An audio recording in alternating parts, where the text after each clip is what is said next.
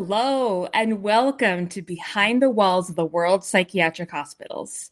I'm your host, Dr. Sarah Gallup, and today we have a slightly different format. We're going to go a little off script. Um, we are transitioning between hospitals. So we just finished the six part series on Oregon State Hospital in Salem. And next week, we're going to begin talking about a brand new hospital on the East Coast. So I'm really excited about that one. Um, but for now, I thought we would start. I got some questions this week from some listeners about the series on Oregon State Hospital and about what my work as a psychologist is like at a state hospital. I'm happy to answer those questions and hopefully you'll get some of the answers that you've been looking for. So, um, come on in and make ourselves comfortable as we go behind the walls of what it's like to be at a, as a what it's like to be a psychologist at State Hospital. So, first of all, thank you to Samira and Mandy for the questions that I'll be answering today. Um, they they fall into the two categories basically. The the first category is basically questions about Oregon State Hospital itself and the series we just finished. Um, the next is questions about what it's like to be a psychologist at a state hospital. So let's begin by looking at Mandy's first question about Oregon State Hospital. Uh, she mentioned that she was interested in knowing that a lot of local folks around the Salem area are aware of the tunnels under the hospital and that there's this sort of lore to them and you know people ask about them a lot um, she says she grew up in eugene and didn't know anything about the hospital and she wonders well why doesn't more of the state know about this hospital? And that's a great question, Mandy. My initial thought is to say that often these types of institutions are highly stigmatized. Anytime that you mix mental illness, especially severe and persistent mental illness like schizophrenia spectrum disorders or bipolar disorder, personality disorders, etc., and you mix them sometimes with criminality, um, that really is an intersection of our most marginalized folks. Um, I often think about the patients at psychiatric hospitals are often the people that society wants to forget about. These are the folks that it's easier if we don't see them, generally speaking. And so uh, that's probably the reason why we don't hear a lot about it is because ugh, people don't want to talk about it. And so it's a really good question that you bring up. I wish more people knew about it. That's part of the reason why I started this podcast, not only because of my own fascination with these these hospitals, but also because there's information about them that I think people need to know. And there's still we're sort of getting to a point now today where um, mental illness is better understood, but there's still a stigma attached to it. We still have people who think that only the quote crazy people need to go to therapy or need to see a psychiatrist or a psychologist. And that's that's just not true. Sorry, my cat was coming to say hello too. She wanted to give her two cents. And so um really we have uh, it's a long ongoing problem where we're continuing to figure out well what do we do with mental health treatment today?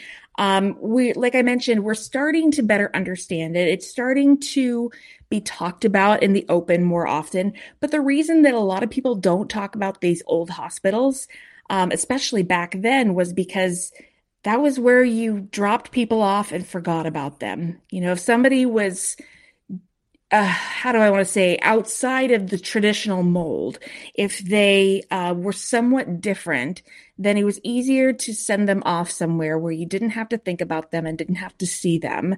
And hopefully they got, they would get taken care of and then would come back as quote normal.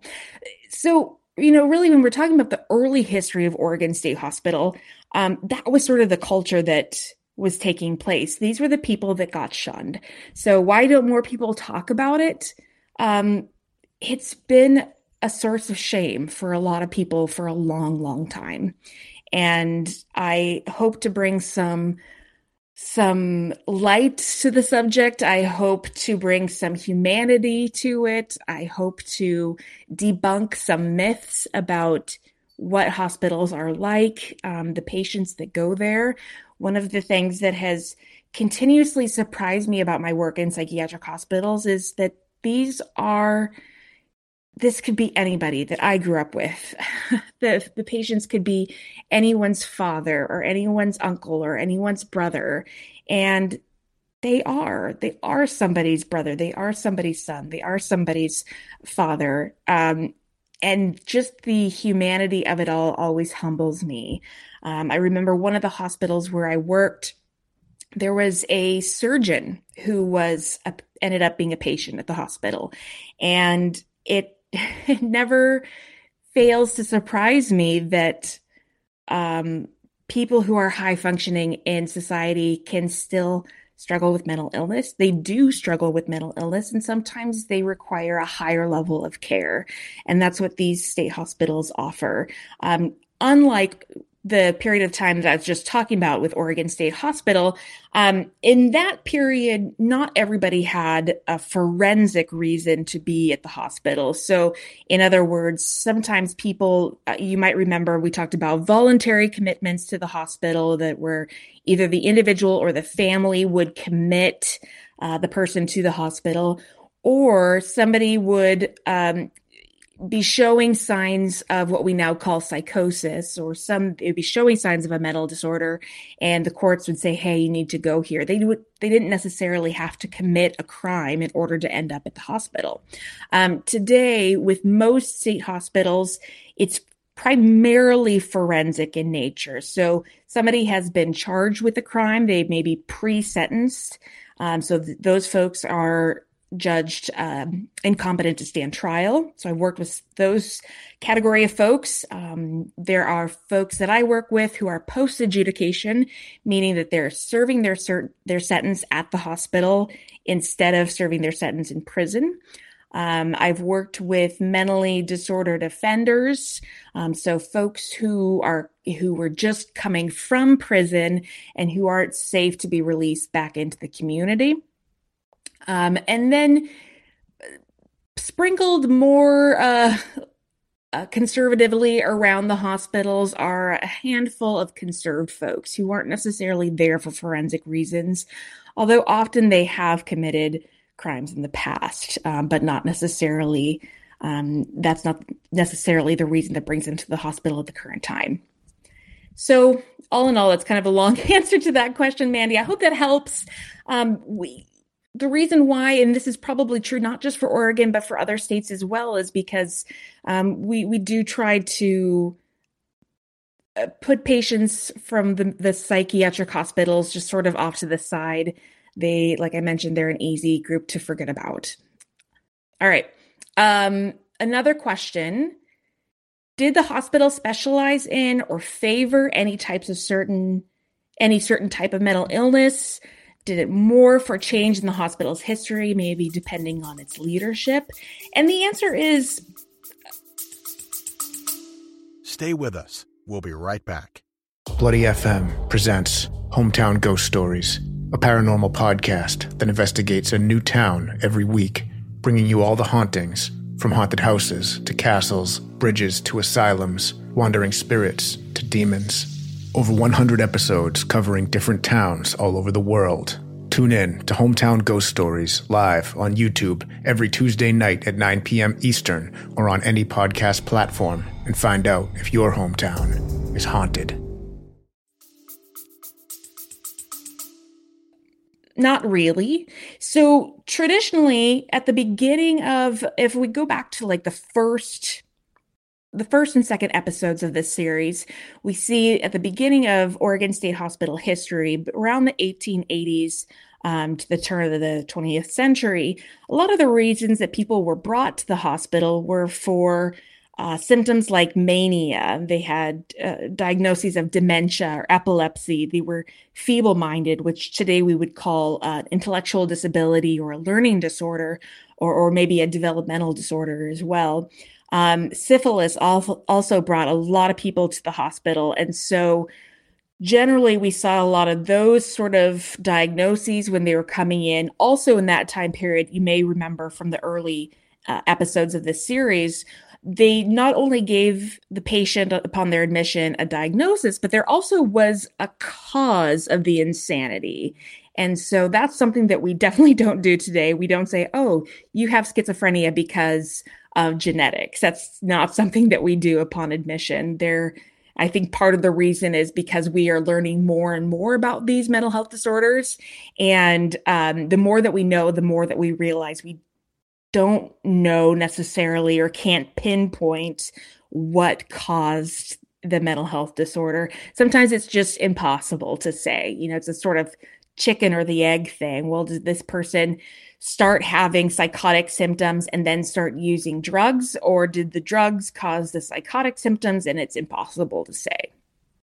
So, all that to say that around the time that Oregon State Hospital opened, as I mentioned, we had uh, these particular disorders as uh, psychiatry and psychology began to develop. We had a better understanding of what these disorders were, what the symptoms looked like. And so I wouldn't say that the hospital specialized or favored any type of mental illness, but they did sort of start to fall in line and people started noticing patterns, right? And so we were able to take a lot of these uh, initial symptoms, we recognized that epilepsy wasn't necessarily a mental illness per se, it was a physical illness.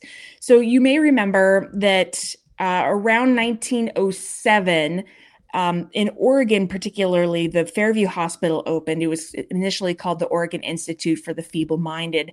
And so the portion of the population uh, of Oregon State Hospital, I guess it was still the insane asylum at that time, had diagnoses of epilepsy and or being feeble minded so a lot of those folks ended up transferring to fairview hospital uh, leaving more room for patients who had uh, mania dementia uh, substance abuse disorders and what was eventually called dementia praecox. So as we started to get to know uh, more about and understand these disorders uh, as I mentioned, we got to see the patterns and the symptoms, and we were able to, to make sense of uh, okay, this looks like dementia praecox. Okay, this looks like um, mania and what we now call bipolar disorder.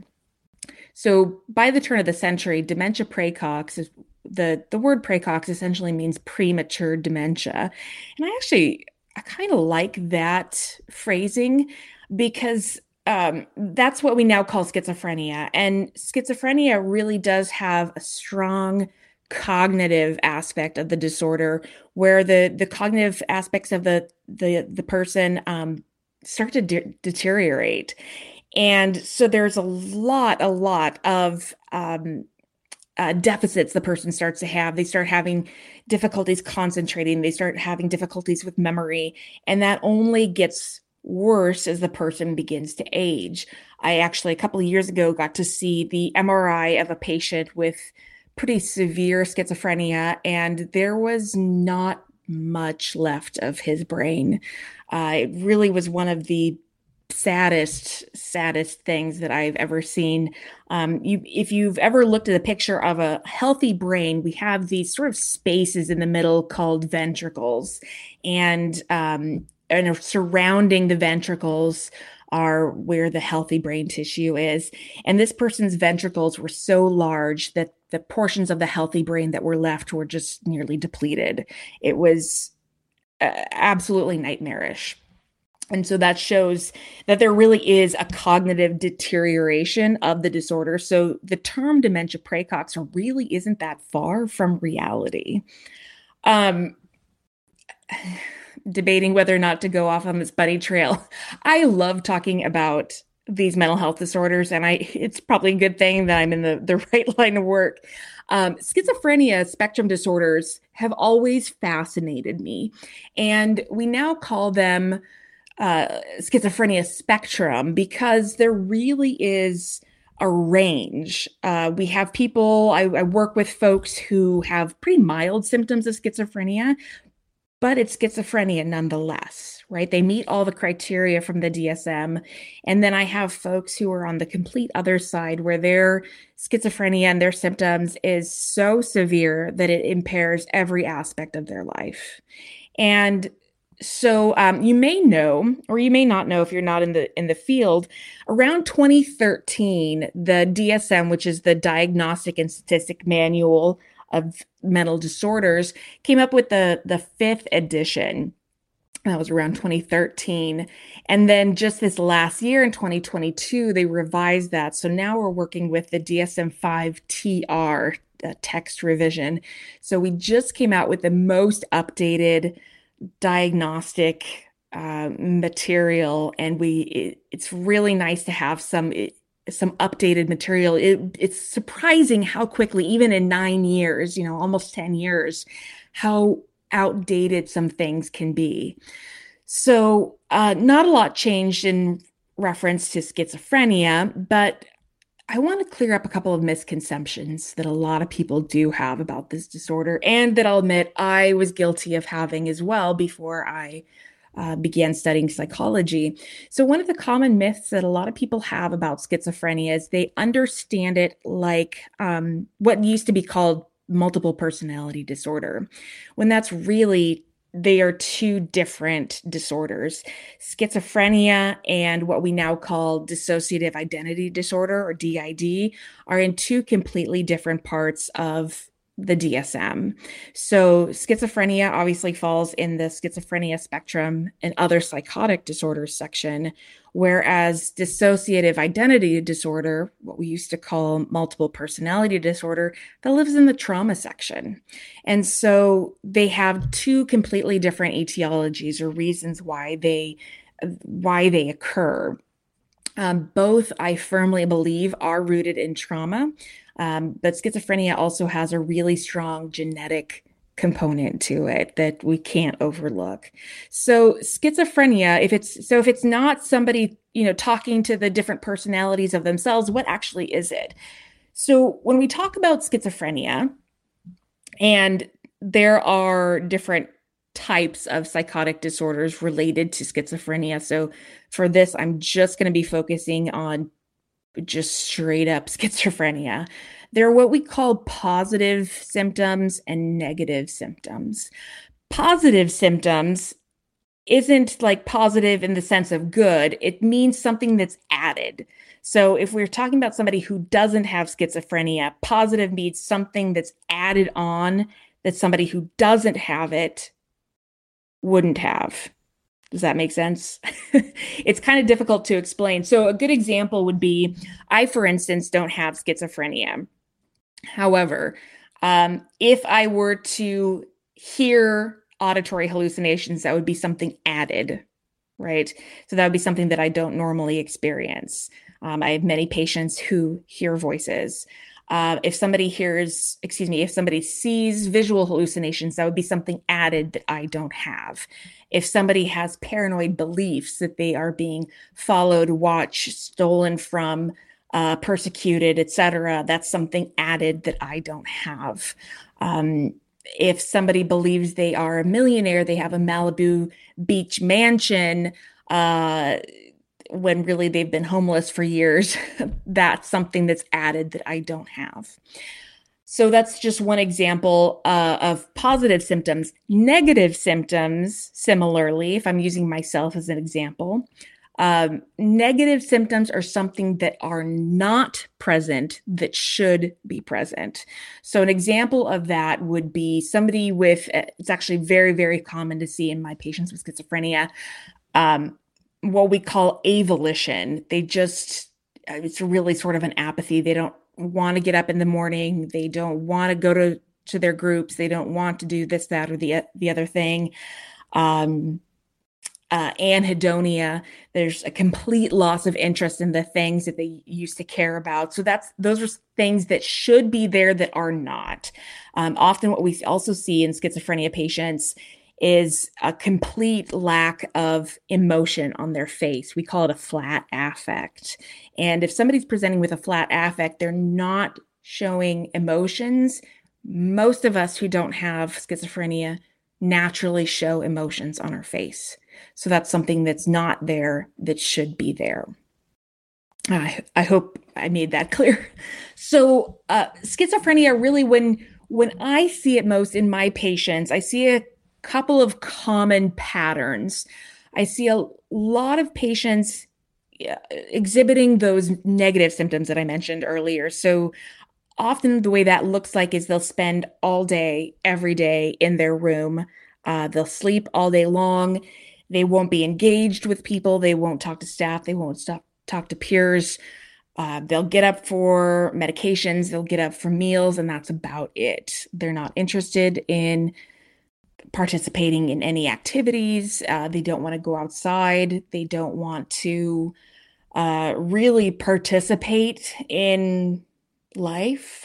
And it's really sad to see. And so schizophrenia often looks like that. Um, I would say that's a, a large majority of what many of my patients struggle with. And that can be really, really difficult. Um, there's a, a, pretty poor quality of life for some of those patients. And then on the other side, it's also very common for, for patients to have um, auditory hallucinations. Many of them have voices that tell them to do things, whether that's telling them horrible things about themselves, telling them to uh, hurt themselves or to kill themselves. Often people will um, have auditory hallucinations that are just very derogatory in nature. And so and I just can't imagine what it would be like not only having voices, they're not constant necessarily, although for some people they're happen most of the time. They kind of come and go. They tend to be worsened by stress. And it's very distracting. And so sometimes those voices will tell them to hurt or kill other people. Um, for some patients, that's how they ended up in the hospital. Their voices were telling them not to trust somebody, that the, somebody was going to kill them. And so they needed to kill them first.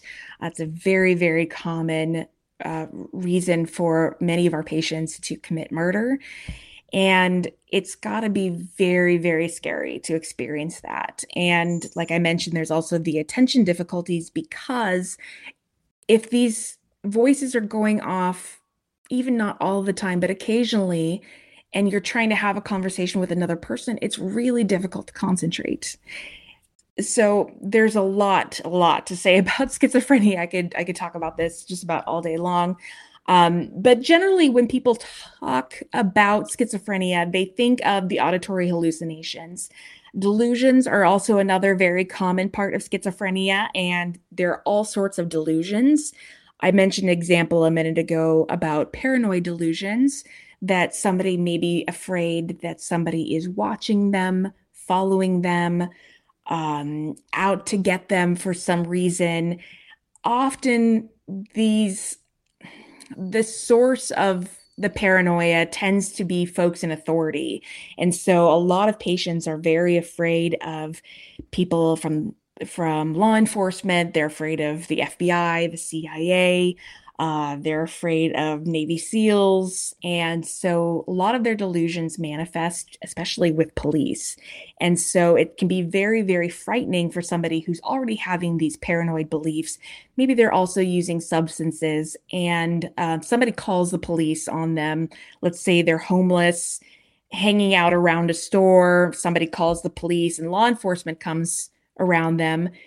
Well, if that's the source of your genuine fear that's worsened again by the drug use or alcohol use, um, that can become a very violent situation very quickly. And so I've just noticed, especially when I did um, incompetent to stand trial work, that a lot of folks would come in with resisting a peace officer or assault against a police officer. And it's mostly because they got into these situations where the the police were surrounding them and they were terrified and thought that these people were going to kill them, that they were there, they'd finally been cornered. And so often the patients feel like they are fighting for their lives. And that's a really got to be a really scary place to be. Once they once the fog lifts, so to speak, and they come out of that, they usually realize that what they did was wrong. They realize that the delusion is was false. Um, but for other people, the delusions persist. And I've had patients who have delusions that will never go away. And the frustrating part for treatment providers is that of all of the symptoms of schizophrenia, delusions are the hardest to treat with medication. And often the medications don't make any changes to the delusions themselves. And that can be really frustrating and hard. Uh, and so we might have people who believe they are uh, religious figures, that they are Jesus, that they're God, that they're Muhammad, that they're whoever. And it's really difficult to change that belief. Now, sometimes people do kind of snap out of it and they're able to reality test and say, okay, I'm probably not this person that I think I am. But other times, the delusion is so fixed, meaning that it's so embedded in their everyday thinking and their everyday life that they just can't get rid of it. Um, I'm thinking of one patient I have who is convinced that he invented um, that he invented something really significant, and he cannot be persuaded otherwise. And so, in talking to this person, it's very difficult to have a, a conversation because it's not based in reality.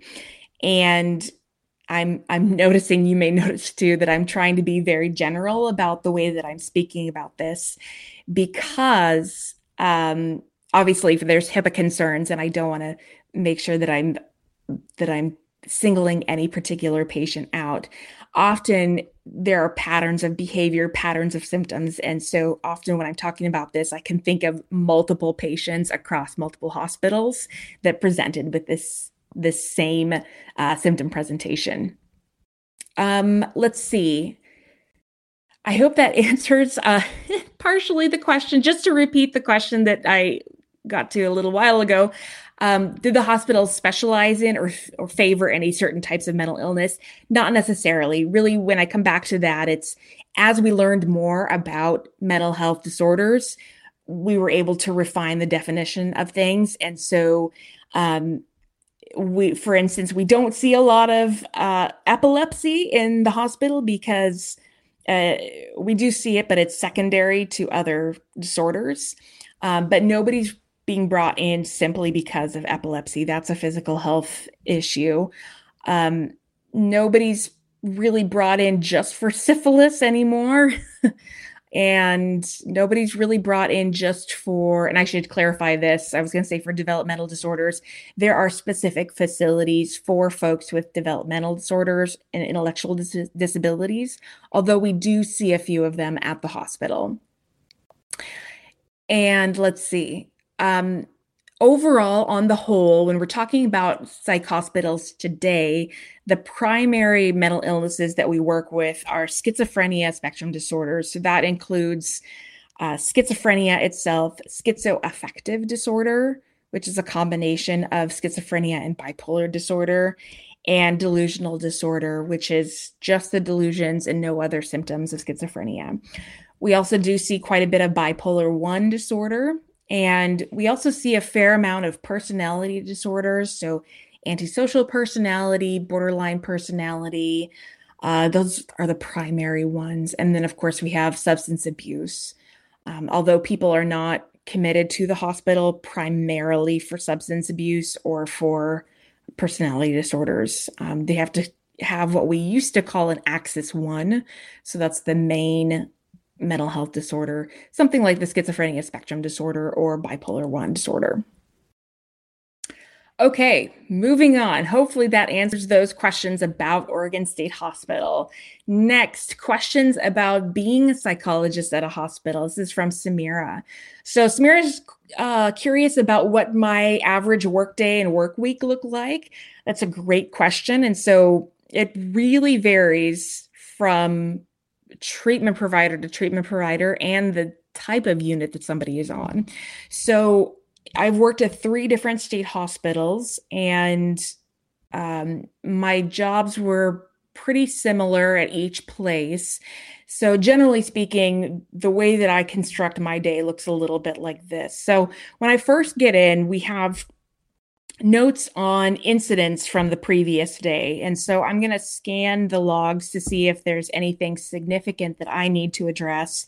If something happened on my unit that I need to talk to a patient or the patients about. Um, when I refer to incidents, um, this might be peer to peer assaults, it might be peer to staff assaults. Mom, if you're listening, this might be a good time to turn the podcast off. So, trigger warning for my mother. Uh, so if there's anything that I need to respond to, I might go meet with the patient and say, hey, what was going on with this? And then I make recommendations for the patient and, and document what's happening. We also have what we're what we call treatment team meetings. Um, these are sometimes called interdisciplinary interdisciplinary team meetings, and those are with patients. We usually see them about once every 90 days or so. And that's where the entire treatment team, so that includes the uh, unit psychiatrist, unit psychologist, uh, a recreation therapist, social worker, and an RN. Uh, get together and talk about the patient's treatment, their progress, um, anything that they need to work on. If there have been any incidents that the patient's been involved with, we address those. Um, we ch- check in about what their plans are for after they leave the hospital. Um, we ask them about how their group treatment is going. And then, of course, if there are any questions that the patients have, um, we want to get those answered as well. So, one of the sort of niches that I've created for myself at my current hospital stems actually from my background as a teacher. Um, I taught for about 14 years. Um, I taught college writing and, and literature. And so running groups and group treatment is really my area of specialty. I run about six hours of groups per week, and I have several different groups that I just really, really enjoy. So every psychologist has their own little flair. We have uh, at my hospital, we have a psychologist who specializes in doing Tai Chi groups. We had somebody who did yoga groups for patients. We have a psychologist who offers animal assisted therapy. Uh, we have other specialties that are similar to that.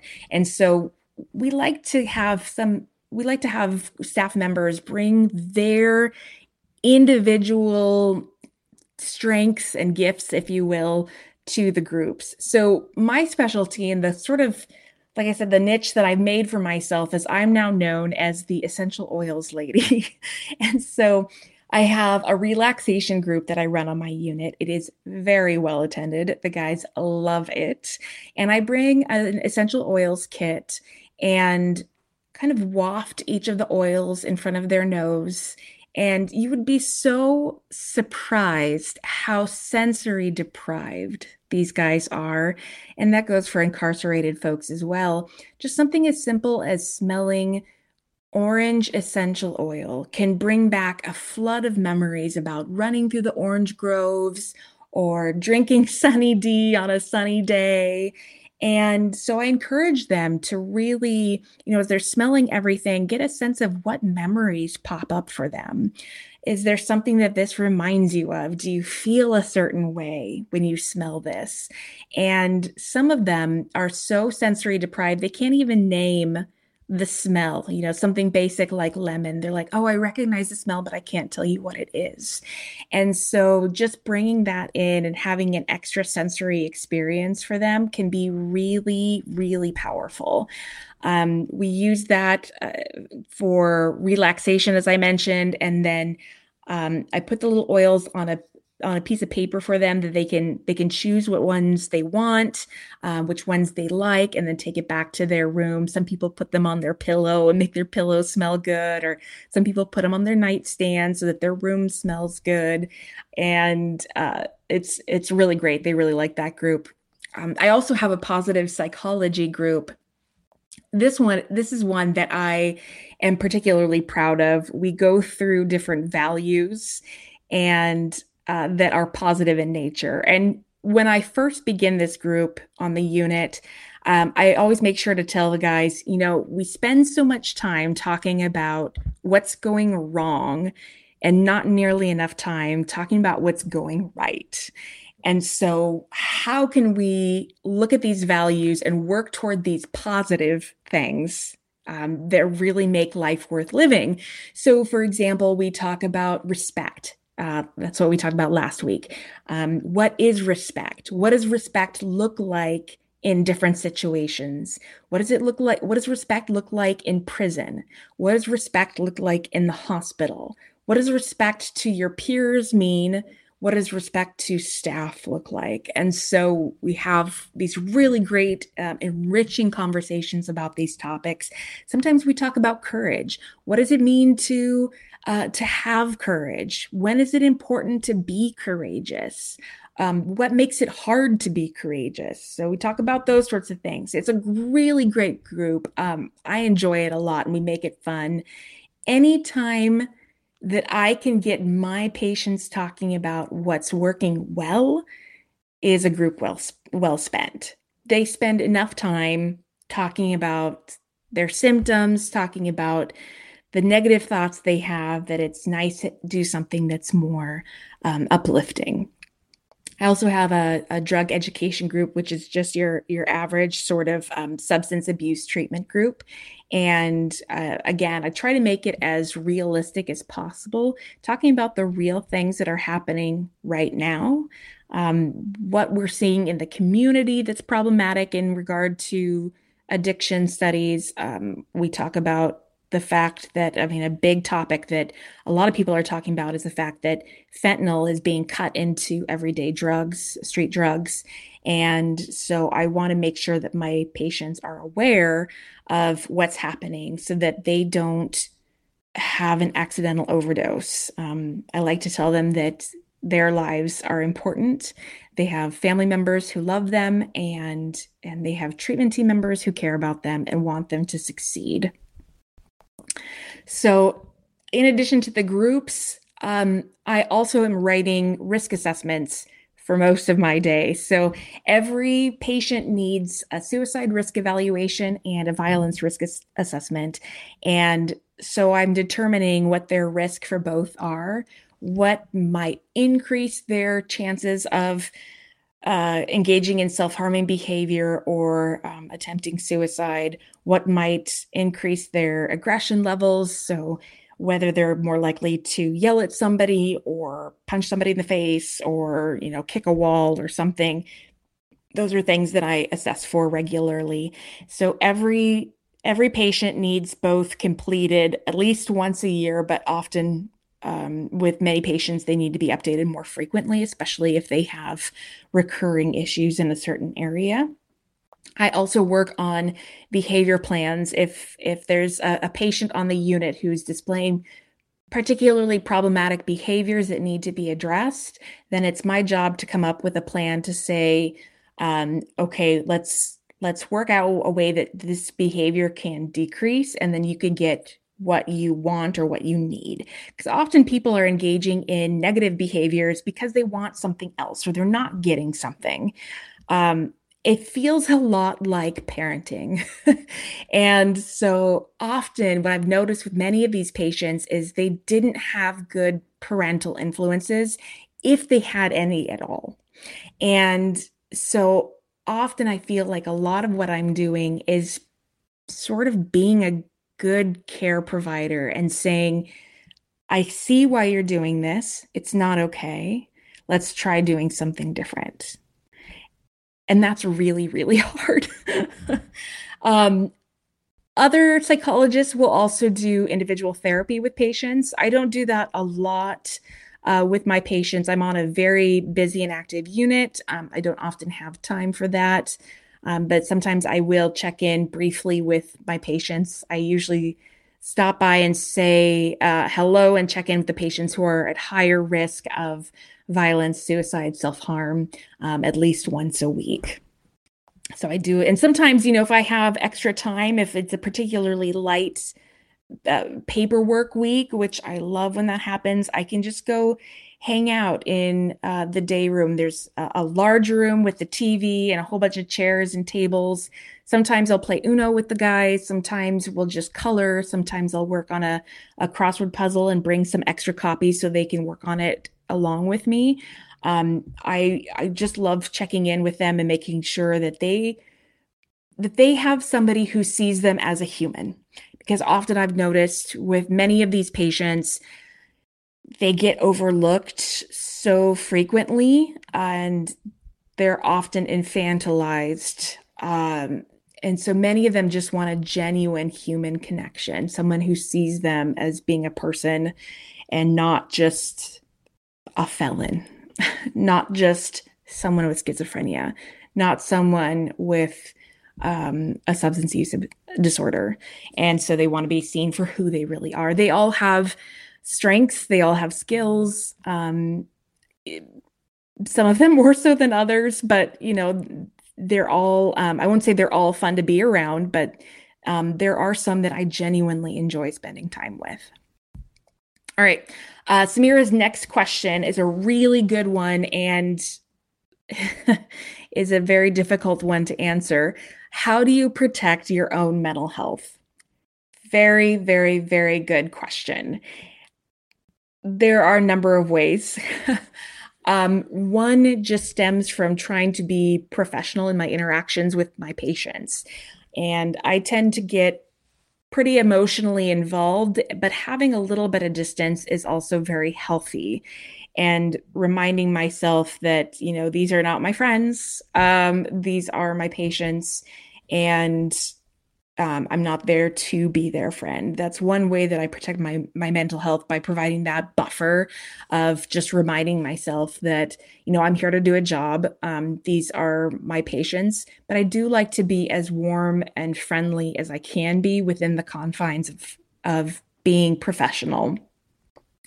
Um, also, it may come as no surprise that some of the stories that I hear about the crimes that are committed ha- are particularly heinous. There are some that I just I cannot get out of my brain. They were, will probably forever be in my brain um, because of how horrific they are.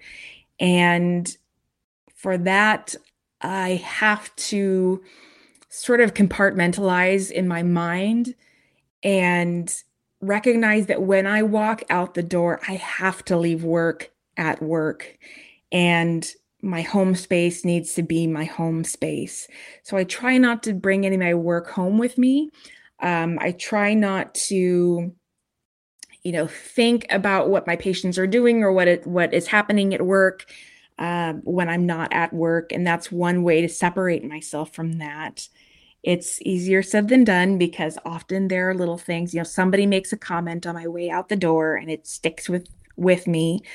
But I just have to sort of force myself to uh, to separate from that and say that you know home is my safe place away from work and that's one way that i take care of my my mental health. Um, another way is by doing my own therapy and i recommend that if for any i mean really anybody um, but especially for mental health workers. Uh, if mental health workers are not in their own therapy they really should be because as sort of the old adage goes, you know, when you're on the airplane, you have to put your own oxygen mask on before helping others. If we're not taking care of ourselves and taking care of our own mental health, we may not have the bandwidth to help other patients. And that becomes increasingly, increasingly important.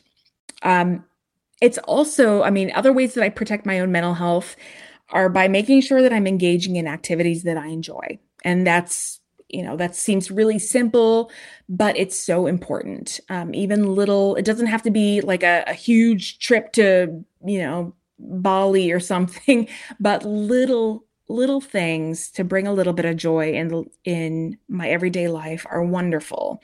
And so sometimes or to make things a little bit easier um, anything i can do to help myself out is a means of protecting my own mental health so hopefully that answers that question. Um, she also asks, Am I finding the experience of being a psychologist at a state hospital what I had hoped? Yeah. um, I really love my job, and my job is very hard. And so both can exist at the same time. Um, I, I really appreciate that we don't have to live in this either or, you know, it's either the best job I've ever had or it is hard and it sucks, right? I have a really great job that I really enjoy, and it is a very hard job. It takes a lot out of me. Um, I enjoy working with my patients, I enjoy running groups it can I get very tired by the end of the day. And I think that's pretty consistent with what a lot of folks have experienced um, who work in in state hospitals. Uh, essentially, how I see my job at the hospital is I just want to be the they have somebody for their medications, they have somebody to help them with their plans, they have someone to help them have fun. I want to help them sort of connect to themselves. And so what is it that they are uh, missing? What is it that they're longing for? What is it that they are hoping life will give to them? And often, more more often than not, I should say, they're very reasonable things. They want to feel safe. They want to have a good place to live. They want to have a family. And they want a lot of the same things that most of us want. And, you know, at the end of the day, it's my job to tell them, like, you can do it and it's going to be a challenge. I like to instill a lot of reality in the most gentle way that I can because often I have a lot of patients who say, Oh, well, I want to, you know, when I get out, I want to buy a house. And I'm thinking that's a terrific goal. And it's going to be very, very hard. um, let's start first with getting you housing after you get out of here, right? Somewhere where you can live, you can get back on your feet, you can uh, remember what it's like to live back in society again. Some of them have been down for years, and the world has changed a lot, especially since COVID. Um, you know they they might have to work from a kind of a menial job and and work their way up and up and then you know reinforcing the idea that their goals are possible but they're going to have to go one step at a time. And for a lot of them they just want i sort of feel like i'm talking about myself right now too. Um, they want those big lofty goals but they want them right now right? When really it's a process. It's a step by step um, process to get there. And that's hard for a lot of people who've been locked up for so long. They just, they've been denied life for, or denied freedom for so long that they just want to get out there and make everything happen. and that's not often realistic. So, circling back to the question that Samira act- actually asked, am I finding the experience what I hoped? Um, yes, uh, yes, I have. And I really, I'm glad that I enjoy my job as much as I do. I am really excited about this podcast. And uh, one of the, I think I mentioned early on, one of the, the interests I've always had is in the history of old asylums. And I'm just fascinated by how thankfully different they are than today's hospitals. But in some ways, you know, there's a lot of beauty in what they did. As I mentioned, I think is in episode one, they went into the Oregon State Insane Asylum with a lot of good intentions. And those good intentions went downhill very fast. So I'm really glad that this podcast gives me a chance to learn more about the history of these asylums and learn more about the stories of the pe- people who work there, the people um, who were patients there, because I see a lot of my myself.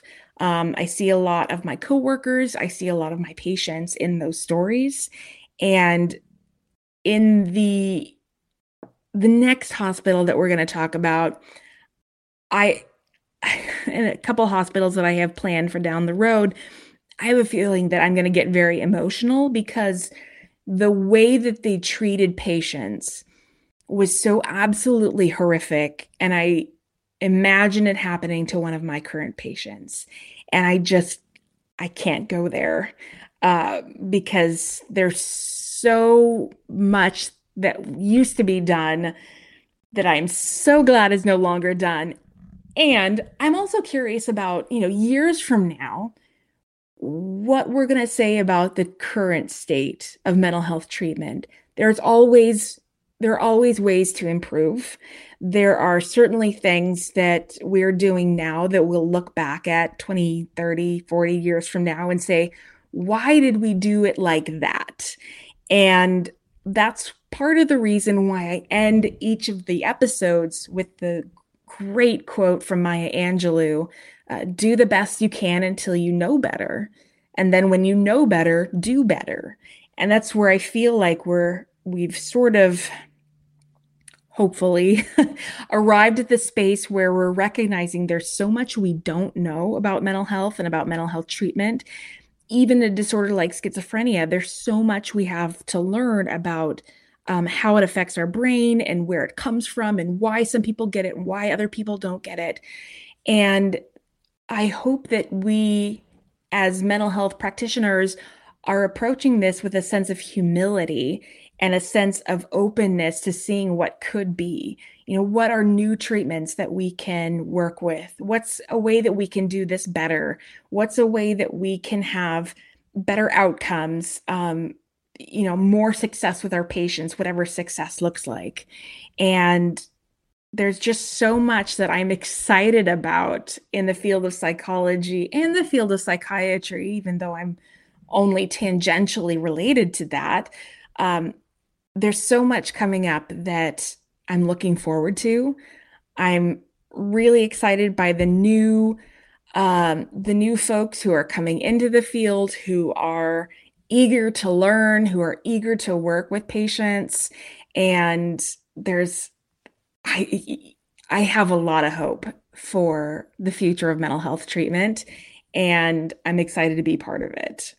So, um, that's the end of all the questions that we have. It sort of feels like a little tangential, um, just kind of rambling, I guess. So this is if if you're brand new to the podcast, this is not the traditional format of the podcast. Usually, I have more of a scripted uh, approach to one particular hospital. So. Um, I hope that you enjoy just a little bit of a, a breather between um, between hospitals and between episodes. And let me know. Let me know if there's something that you want to learn more about. I can talk about this stuff forever, uh, especially the stuff I'm really interested in. I'm really fascinated with schizophrenia. I'm really fascinated with bipolar disorder. Um, I will give a quick shout out to um, next Saturday, which is February the 11th, I believe. Um, I will be interviewed on a podcast called Hot Topics. It's available on all the platforms. And um, we'll be talking more about schizophrenia. And the following Saturday, which I believe is the 18th, I'm going to be interviewed again on Hot Topics uh, about bipolar disorder. So if you'd like to hear more in sort of a more organized, coherent way, please feel free to go find that podcast and uh, tune in. It'll be at 9:45 both Saturday mornings, and or you can catch it later um, on YouTube, I believe. So I'll have more details coming out about that soon. Uh, just a side note, I do have a Facebook page if you're interested in getting involved with the Facebook page. That's where I post all of my um, episode notes. I po- post pictures um, uh, from each of the episodes. I have I'm starting to have transcripts coming out for each of the episodes that also cite my sources because that's very important. If you would like to be part of that Facebook page, I have unfortunately made it hidden and private. I didn't intend to do that, but I uh, thought I could change it and couldn't. But if you're interested in joining that pod, that Facebook page, excuse me, please send me an email at behind the wall podcast at gmail.com and request an invitation. I'll be happy to send one to you. I would love to see that group get bigger and bigger. Um, special thanks this week to Michaela and Samira for enjoy for inviting people to that page. Really appreciate it. Thank you so much. And thank you. If you're a new listener, I encourage you to go back and listen to the series of on Oregon State Hospital. Tell me what you think. Do you have stories from the hospital? Do you know somebody who worked there? Did you work there? Uh, do you know somebody who was committed there? Maybe you know something creepy about the tunnels, or maybe you have a story that you want to share. If you do, send me an email behind the walls podcast at gmail.com. I'd love to hear it.